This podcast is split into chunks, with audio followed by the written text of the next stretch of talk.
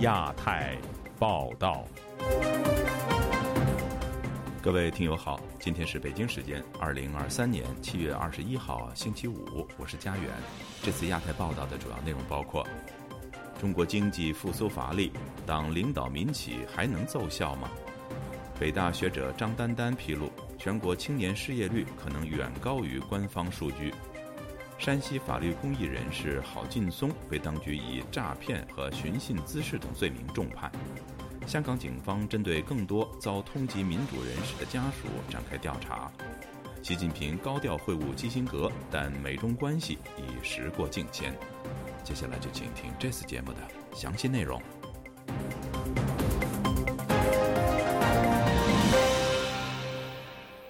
中国发改委表示。推民营经济三十一条是要提振民企信心，鼓励引导民企做新时代的奉献者。有评论指出，三十一条强调党的领导无助重振信心，只凸显当局面对经济下滑无计可施的慌张之举。以下是记者陈子飞的报道。中国政府公布促进民营经济发展壮大的三十一条意见，包括优化民营经济发展环境、强化法律保障等。在意见公布后，腾讯董事会主席马化腾在央视网发文，形容三十一条意见把民营经济面对的挑战看得准、看得深，为平台经济指明发展方向，对民营企业坚定信心。大胆发展具有重要的激励和指导作用。发改委等多个部门的高层官员周四在国新办的记者会讲解三十一条的工作重点。发改委副主任李春林表示，是出台的意见共有八方面、三十一项举措，核心的目标是要提振民营经济的发展信心，以及显示对民营经济的重视。意见的出台，充分体现了以习近平同志为核心的党中央对民营经济的高度重视和对民营经济人士的深切关怀，深刻反映了促进民营经济发展壮大对推进中国式现代化的重要意义。民营经济已成为推动中国式现代化的生力军，高质量发展不可或缺的重要基础。支持民营企业更好履行社会责任，鼓励引导民营经济人士做发展的实干家和新时代的奉献者。他相信三十一条意见有助推动良好的投资环境，将会公布相关的配套政策，使政策效应落实落地。财经评论员蔡生坤表示，新的民营经济三十一条与当前的中国经济陷入低迷有极大的关系。但这三十一条的核心是加强党的领导和指挥，难以让民企重拾信心。加强党对民营企业的领导，就这一点呢，就基本上把这三十几条啊，就全部灭掉了。过去这些年对民营企业的打击，就是在党指挥下进行的这种掠夺啊、定罪啊。他现在呢是一种无可奈何出台的这个政策啊。一旦民营企业发展了有威胁了，他肯定又会出台新的政策来打压民营企业。这个我们仅仅只是看到他们现在呢，面对经济下滑非常慌张，就只能呢通过发出这种意见，临时的一种举措，并不是一个长远的规划，根本呢是不可能呢恢复企业家的信心。我觉得呢只会适得其反。台大政治系名誉教授明居正表示，从改革开放开始，民营经济与中国整体经济是同步发展。但过去几年，中国国家主席习近平大力整顿民营经济，使民企成为高风险的行业。这一次重新重视民营经济，只能视为让民营企业家喘口气的空间。前几年你看他打民营经济打得非常惨，然后现在打了这么惨，发现情况不对，回来救民营经济，当然也希望就说啊能够喘一口气。现在马化腾讲的话就是：我能不买账吗？就算你是说假话，我都都得赶快配合一下，因为说不定我又一线生机呢。现在对民企来说呢，这是一个 mixed blessing，必须抓住这机会。现在第一配合一下，第二就能逃命赶快逃命，然后第三就能喘喘口气呢赶快喘口气，否则呢我被债债主追杀呢，可能我都活不下来。他表示，如果这一次大规模挺民营经济，也没办法让经济环境改善，对中共的管制会造成很大的影响。就要这电台记者陈子飞报道。北京大学学者张丹丹近日发布文章，估算今年三月中国青年失业率的最大值达到百分之四十六点五，而这一数字远远高于中国官方公布的数据。以下是记者孙成的报道。中国当局在七月十七日公布，今年六月中国十六到二十四岁青年的失业率为百分之二十一点三。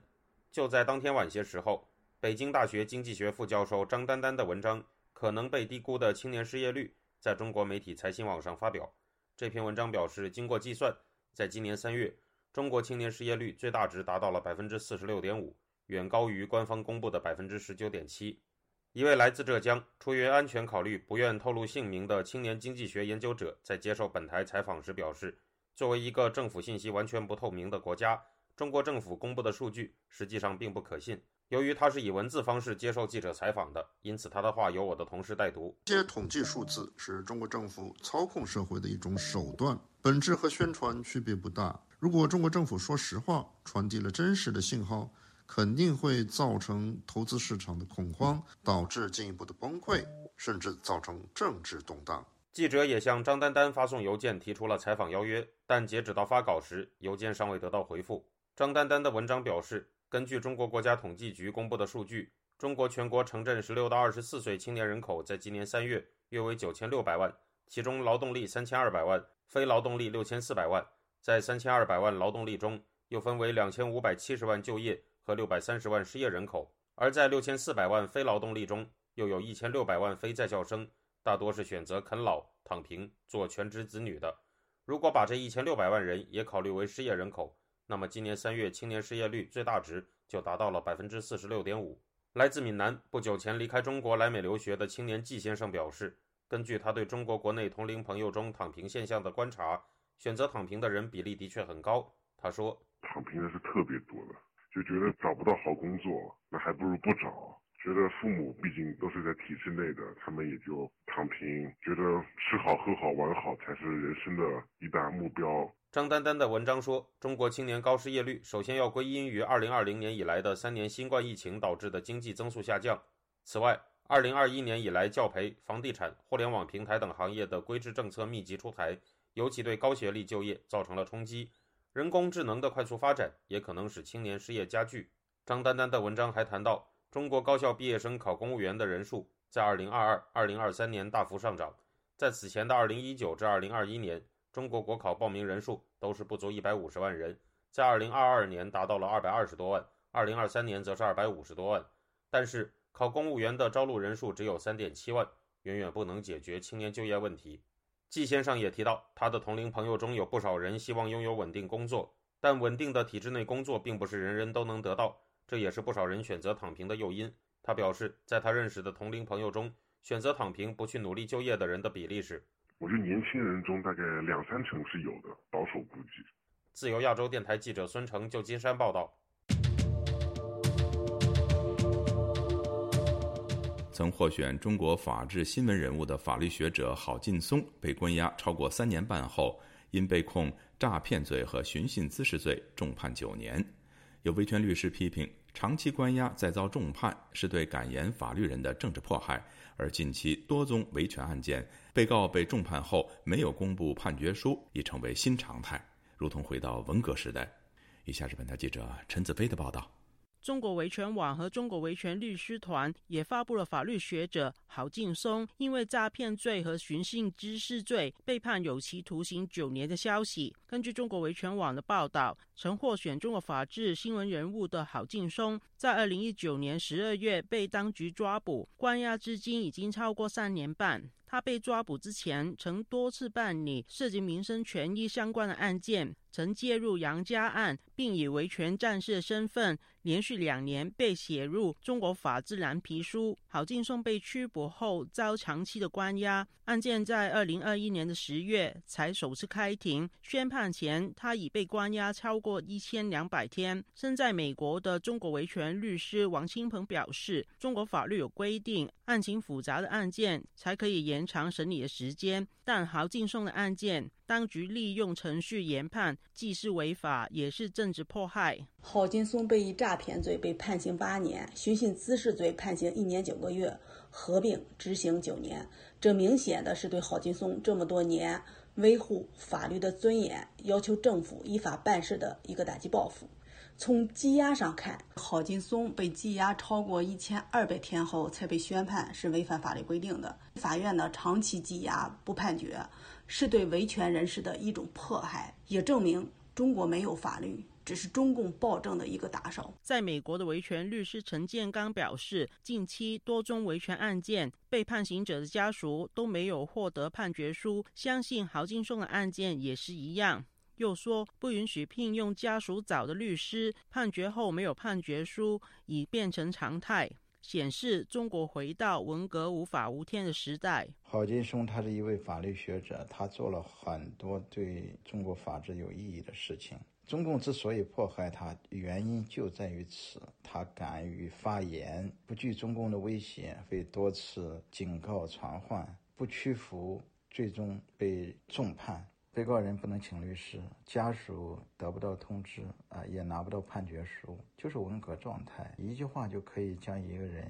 判十年、二十年。郝劲松、丁家喜、许志勇、常伟平等等，这是众多悲剧之一。中国是一个。恶人掌权，专门惩罚有智慧、有勇气又善良的人。关注中国法治情况的时事评论员李伐天表示，近期多名中国著名的法律捍卫者被重判，与他们推动和唤醒公民社会的人权意识，不利于当局的渔民管制有关。相信在当前社会不稳定的环境下，当局会严打带动群体维权的人。就亚洲电台记者陈子飞报道，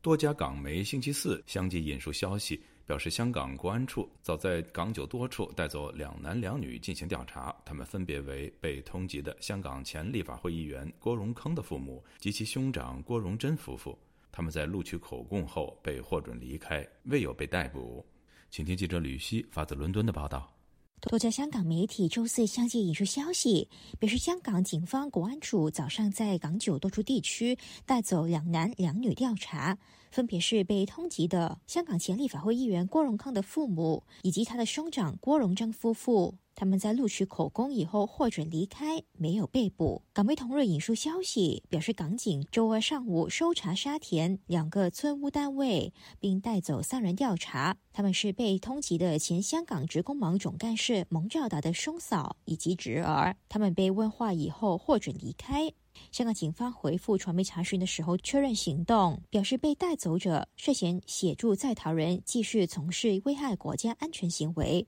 强调相关行动仍在进行当中，不排除会有其他行动，包括拘捕。人权观察亚洲区副主任王松莲向本台表示，港府正仿效北京骚扰流亡港人的家属，对此感到担忧。以下我的同事读出：香港政府现在正跟随中国政府。企图利用骚扰家属的流氓手段，使香港流亡抗争者和离散社群感到恐惧并晋升。香港遭受的新一波镇压，应当足以提醒有关国家的政府。本台分别向郭荣铿以及蒙兆达查询，郭荣铿到截稿前没有回复，而蒙兆达就表示不会回应。而上个星期二，港警带走被通缉的香港前立法会议员罗冠聪的父母和兄长，同样指他们涉嫌协助在逃人士继续危害国安。目前被通缉的八名海外港人当中，已经有三人的在港家属被带走问话，涉及至少十个人。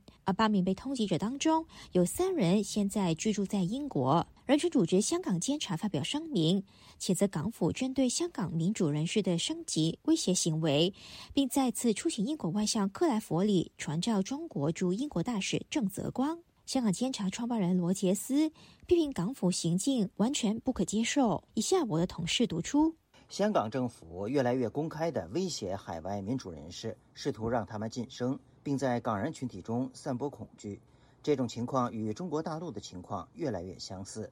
而外界关注的是，在通缉名单上面现居美国的香港议会发起人袁公仪，他的儿子和儿媳都没有受到牵连。他的儿媳荣海恩是清北京立法会议员。早在去年公开和家翁袁公仪断绝关系，而袁公仪的儿子袁尼昌就被视为中间派的政治学者。日前接受亲北京媒体访问的时候，承认上个月曾经在美国和父亲短暂交流，却没有被香港国安问话调查，使外界质疑港府是选择性执法。自由亚洲台记者吕希，英国伦敦报道。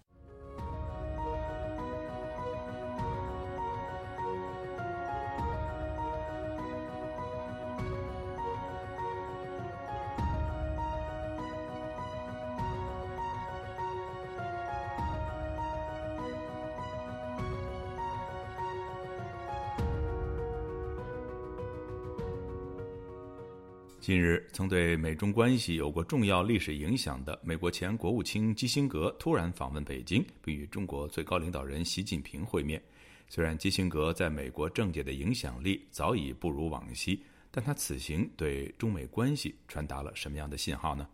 以下是本台记者王允的报道。基辛格这次访华显得有些突然。美国气候特使克里在北京的访问周三才结束，基辛格周二就到了北京。而且这次访问至少在本周前，媒体都没有任何消息。但据香港南华早报的报道，基辛格这次访华行程的安排，早在克里访华行程公布之前就确定了。基辛格传记《亨利·基辛格与美国权力》一部政治传记的作者，美国范德比尔特大学历史学教授托马斯·斯瓦茨向本台分析说。虽然拜登总统未必对基辛格很感冒，他甚至都没有邀请基辛格去白宫，但这届政府内部依然有人认可基辛格访华，或许能帮助紧张的中美关系降温。基辛格可以坦率的方式对中国政府讲话，说一些像布林肯、耶伦等人难以开口的话。基辛格在北京不仅见了习近平，也见了中共中央政治局委员、中央外办主任王毅。斯瓦茨教授认为，这些会谈至少对恢复中美接触是有益的。他可能帮助重开两国家政府的沟通渠道。他回去之后可能不会见到拜登，但很有可能见到布林肯和他交谈。他强调，目前对中国的强硬立场是美国民主共和两党少有能取得一致的问题，而这个问题在2024年。美国总统大选中很可能占据重要地位，因此基辛格帮助中美双方重开沟通渠道，并不是一件容易的事情。据南华早报报道，有消息人士透露，这次基辛格访华是受到了中国方面的邀请。美国爱德菲大学文理学院院长、政治学教授王维正认为，中国方面这么需要基辛格，有几方面的原因。或者过去的领导人都认为说，基辛格。还是开启中美关系正常化最主要的人物，所以，呃，这个基本的架构的话，他们觉得说要这个是这个架构是不能改的。与此同时，基辛格本人的立场也是中国政府所需要的。他们认为说中这基辛格的话总是会比较顾全大局，然后会强调中美的关系的重要性，中美两国在全世界的重要性，然后关系的话要。和重于这个竞争，那会为大局着想。王维正说，近两届美国政府都强调中美之间的竞争关系，而这是基辛格不太会去讲的。所以基本上来讲的话，他们呃中国中中国方面的话，希望说用中国的老朋友基辛格一个卓越的政治家啊，来分化美国的这个呃国内政治。斯瓦茨教授则分析说，中国方面邀请基辛格访华，有他们特别的心理期待。这与他们的理解有关。他们可能认为基辛格仍然是一个重要人物，通过邀请他，可以传递出中方致力于提升中美关系的信号。他认为中方想以此来显示，他们渴望让这种关系回到基辛格本人所倡导的稳定状态。但斯瓦茨强调，习近平会见基辛格也是想向中国民众显示。他本人希望中美关系能够向好，他所邀请的并不仅仅是那些代表美方立场的人。自由亚洲电台王允华盛顿报道：针对台湾的副总统赖清德预计下个月过境美国，中国驻美大使谢锋形容这是冲向中方的灰犀牛事件。就此，台湾的外交部本周四作出回应。以下是本台记者夏小华发自台北的报道。中国驻美国大使谢峰十九号应邀出席阿斯彭安全论坛的时候称，当前台海和平稳定最大的威胁来自台湾当局以美谋独，拒绝承认九二共识，甚至连中国人都不想当了，以及美方一些势力鼓噪以台制华，纵容台独分裂势力冒险挑衅，这些动向十分危险，必须要高度警惕。谢峰强调，台湾问题是中美关系中最重要、最敏感的问题。And now the priority for us is to stop. 赖清德 from you。谢峰说：“当务之急是坚决挡住赖清德窜美这一头正向我们冲来的灰犀牛。”自中国移居台湾的网络观察者左拉接受自由亚洲电台采访分析：“中国拿灰犀牛这个典故来形容赖清德表达的进入白宫的可能性，表示他们承认台美关系发展到势不可挡，但还是要试图抵挡的地步。”佐拉说，台湾美国关系自美国修改法律允许台美关系互访以来，陆续有重量级的官员访问台湾。去年八月，众议院议长佩洛西访台。引起中国封锁台湾四天之后，美国官员访台都没有引起较大的冲突，可见台美关系进一步发展，如同巨大的灰犀牛的出现一样，是高概率的事情。台湾政治大学名誉教授丁树范接受自由亚洲电台采访也指出，问题是他们也担心美国这个所谓要去中国化嘛？按照中国说，就掏空一个中国原则，当然美国是叫一个中国政策这样。那么掏空就是说名存实亡嘛。不过你我觉得谢峰讲的也很奇怪，因为呃美国只说呃赖清德叫过境，并没有说要访问美国。嗯，可是谢峰又说是访问美国。那么我觉得这个就感觉上就是说，呃他们有点为抗议抗，因为谢峰应该是说反对美国让赖清德过境，应该这么说才才比较精准。丁书范还说，谢峰不是说美国也鼓励台独吗？感觉中国没有那种安全感。中国现在整体内外状况不好，经济不用讲，大家都知道。而外部除了跟开发中国家关系还不错以外，他几乎跟所有西方国家关系都不好。台湾政治大学外交学系教授黄奎博接受自由亚洲电台采访则说，赖清德他务实台独工作者的说法还有形象，已经在中共的眼中被视为是一个铁杆深绿，而且会。推动台独的政治人物，比蔡英文只是有时候在选前讲一讲，后来也没有大张旗鼓的在推动台独的政治人物比起来呢。赖清德，当然他如果选上总统的话，对于两岸关系还有对于台美中三方的关系的影响会更大。黄奎博分析，中方透过国际场合对赖清德严加防范，一是针对赖清德的不信任，一方面可能也针对美方对华盛顿施加压力，希望华盛顿也可以同时遏制赖清德可能的所谓务实台独工作未来的种种行为。台湾外交部发言人刘永健强调，赖副总统八月出访过境相关安排与以往各次前例的做法并无不同。自由亚洲电台记者谢小华台北报道。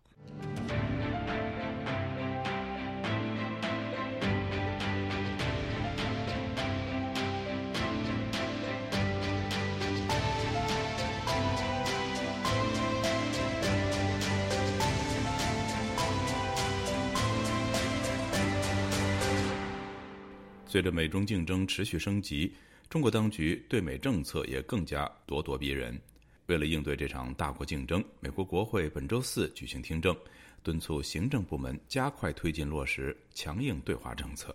以下是本台记者经纬的报道：去年十月中旬，美国拜登政府发布国家安全战略，以应对俄罗斯和中国对民主自由的威胁。与此同时，拜登政府在对华立场上的强硬程度以及相关政策的进展情况，也成为美国立法者们关注的重点。联邦众议院美国与中共战略竞争特设委员会本周四就此召开听证，委员会主席加拉格尔重申了对这一重点的关注。美国国务院主管东亚和太平洋事务的助理国务卿康达告诉委员会，北京当局在国内实施压制政策，在国外则更加咄咄逼人，这对美国及盟国的利益和安全构成了严重挑战。他说：“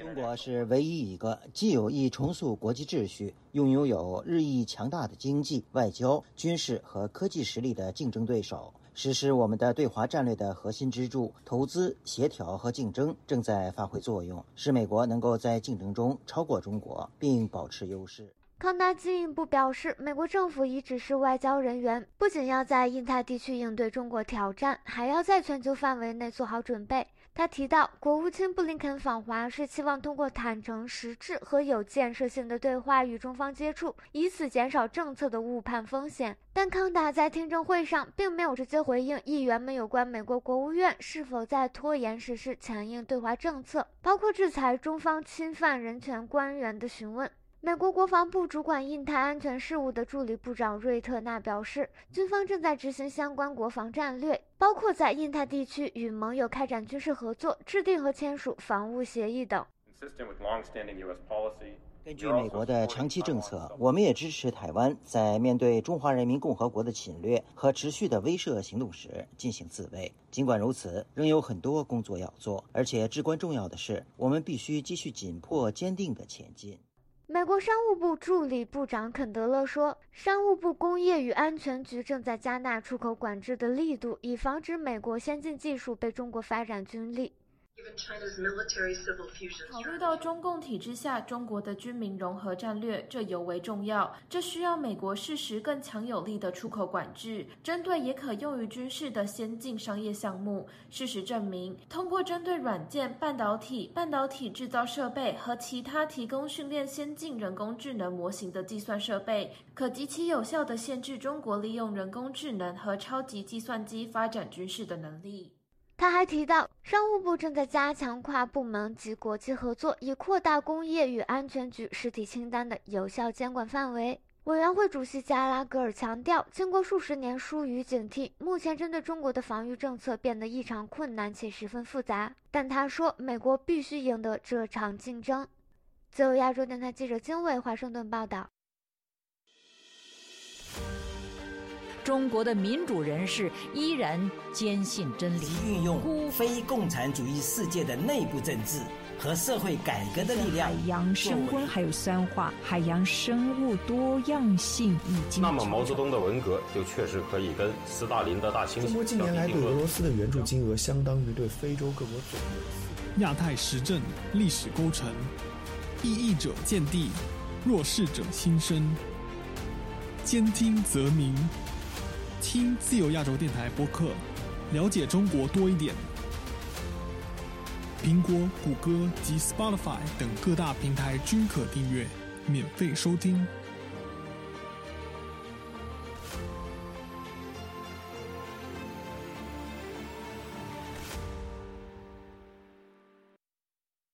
听众朋友，接下来我们再关注几条其他方面的消息。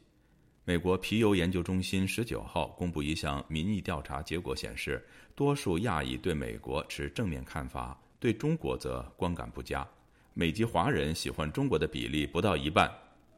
这项民调从二零二二年七月五号到二零二三年一月二十七号，对七千零六名亚裔美国人进行调查。结果显示，受访者中有百分之七十八表示喜欢美国，其中百分之四十四呈正面评价。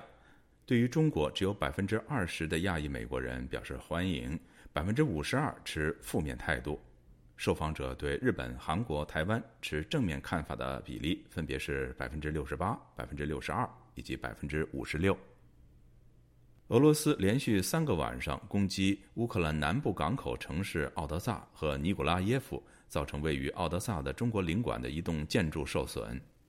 据路透社报道。奥德萨地区行政首长基佩尔星期四表示，攻击者蓄意锁定港口设施，附近的行政和住宅大楼受损。中华人民共和国的领事馆也被波及。与此同时，乌克兰经济部副部长兼贸易代表卡奇卡正在中国访问，中方并未对奥德萨中国使馆受损一事作出表态。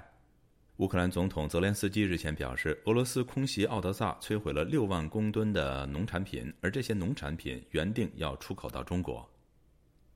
七月二十号是中国政府宣布镇压法轮功二十四周年的日子，来自世界各地的法轮功学员聚集在美国首都华盛顿，呼吁美国和全球政府和各界支持。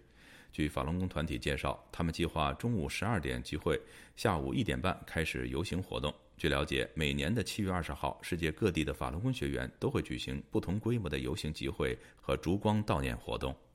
各位听众，这次第二台报道播送完了，谢谢收听，再会。